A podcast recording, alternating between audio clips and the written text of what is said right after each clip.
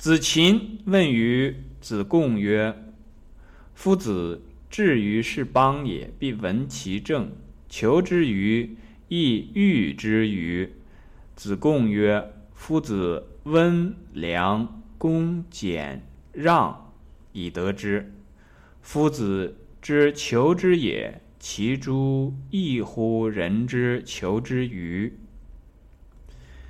那我们把这个《论语心结》里面的这个白话释义也读一下。子禽问子贡道：“我们夫子每到一国，必欲闻其国之政事。”这是有心求道的呢，还是人家自愿给他的呢？子贡说：“我们夫子是把温和、良善、恭庄、节制、谦让、武者之心得来的。我们夫子之求，总该是异乎别人家的求法吧？”好，我们看这个原文啊。子贡和子禽是孔子的两个弟子啊，他们有时候也议论一下这个老师。这个议论呢，也是为了使自己的学业增进，而不是去议论一下这个老师的这个私事啊，老师的这个一些什么这个八卦，不是这样的。他们讲的呢，我们可以看言谈举止都是不离于义，合乎于义，合乎于礼的，非礼不言，对吧？那。这个子禽问子贡说：“那我们老师呢，到了一个国家呢，一定要去问这个国家的这个政事啊、政治管理等等这些方面的情况是怎样的？那这个情况下是想求什么东西呢，还是想给人家什么东西呢？我这个解释的地方和这个是人家自愿给他的这个稍微稍微有点差别啊，因为求之。”欲之，这个欲之就是付出，求之就是得到，是吧？一入一出，按文法上来讲，应该是这个样子。那重要的是后面这一点，子贡说了，说夫子是以什么呢？是以这个温良恭俭让以得之。那得到的这个东西是通过什么呢？是通过温良恭俭让。那夫子之求之也，夫子所求的东西啊，和别人所求的东西是不同的，对吧？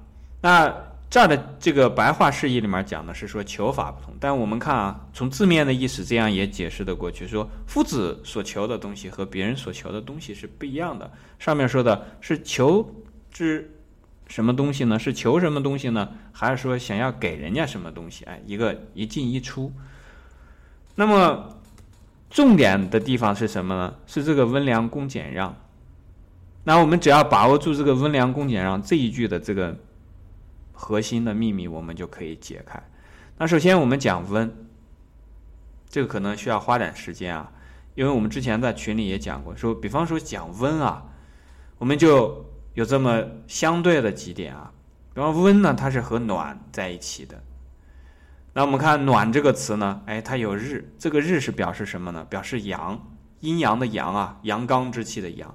然后“暖”字的上面呢，那是一个心，对吧？“暖”字的下面呢，那又是一个有，哎，有心有爱，然后还有有，哎，这都是我们人世间非常美好的东西。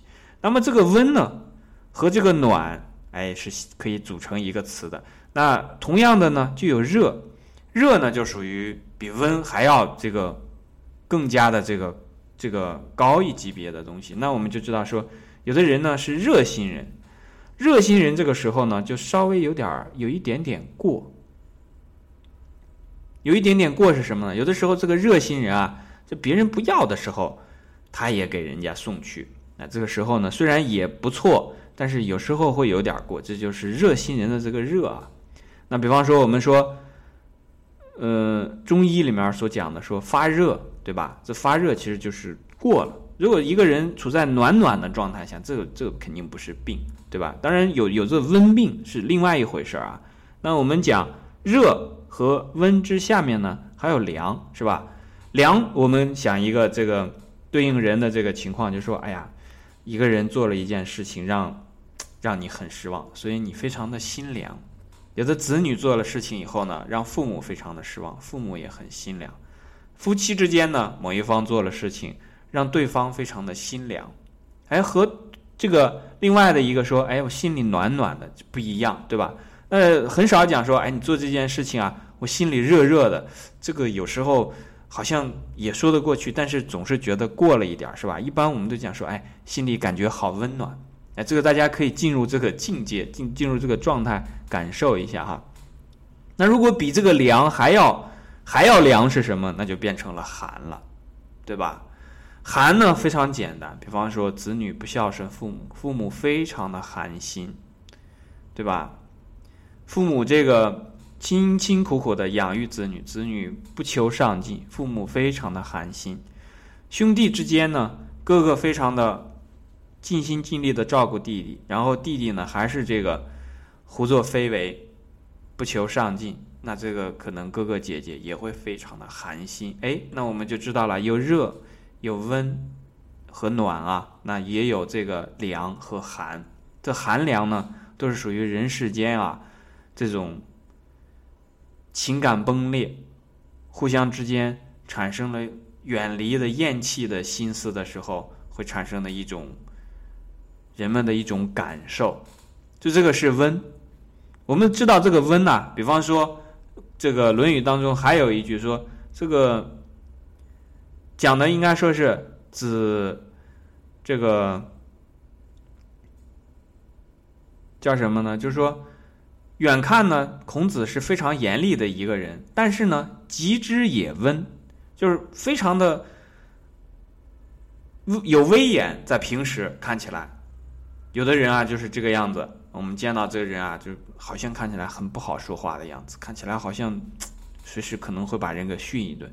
但是真的，你和他去接触了之后，你发现，哎，这个人其实很好说话，这人非常的心地善良，哎，这个人非常的这个随和，哎，这种就属于极之也文。极之也文，这是一种这个君子会出现的一种这种状态啊，他是这个样子。这是第一个字的“温”，我们这样这个聊一聊。第二个字呢是这个“良”，“良”呢一定就会和“善”是联系在一起的。善良嘛，那非常简单了。它的对立的这个方面，肯定善就对立的是恶嘛，良对立的就是劣嘛，对吧？这个，比方说我们看这个，这个。卑劣、卑劣的这个这个劣啊，他所讲的呢，就是卑嘛，就是卑下，对吧？卑贱，那这个时候呢，就会出现一些卑劣、恶劣的情况，它和这个良是不一样的。所以这个良呢，它就是怎么去理解它？它就是这个卑劣、这个卑下、卑贱、恶劣的这个反的方向，不会卑下，不会卑贱，不会这个恶劣，不会这个，呃。有这些，这个恶的这些方面，那这是属于良。这是我们刚才所讲的，啊做一个好人，先开始会有这个温的这个温暖的这一个方面。如果一个人出现了之后，总是给别人带来温暖的感觉啊，我们讲长时间足够长的时间尺度内，那这种人呢，这是一种比较好的这个人呢。一种品质。如果一个人出现了之后，要么就让人心凉，要么就是让人心寒。那我们看到现在，比方说很多的这种做媒体的呀，比方说传播的这个消息呢，往往就是让人非常的心寒，或者是心凉这种情况。要不有的时候呢，他不传播这个心凉心寒的东西呢，他会传播一些这种让人有点像高烧发热的这种东西。就明明你觉得没有那么这个热情澎湃是吧？然后，但是他老是搞得好像很热情澎湃一样，这这些东西都属于什么？都属于一些虚假的东西。那真善美它本来就是和假丑恶相对的，搞这些假丑恶的东西，它就肯定到不了那个中道上。好，我们这里提到一个很重要的概念，叫做中道啊，大家要记住这一点。所谓的温。既不是上面的热，也不是下面的寒凉，它是中间的，它属于中道。它和这个就像天地人三才，这个人是处在中间，这是一样的道理。我们都是顶天立地的人，哎，这个时候才是走了中道了。太高呢，就变成什么？变成鸟人了，因为天上飞的是鸟。如果是太低呢，那你就可以知道嘛，那就变成了禽兽，那更不好，是吧？好，这是第二个字，我们说的这个良。那讲第三个字呢？我们讲这个恭，恭呢，主要是讲的恭敬。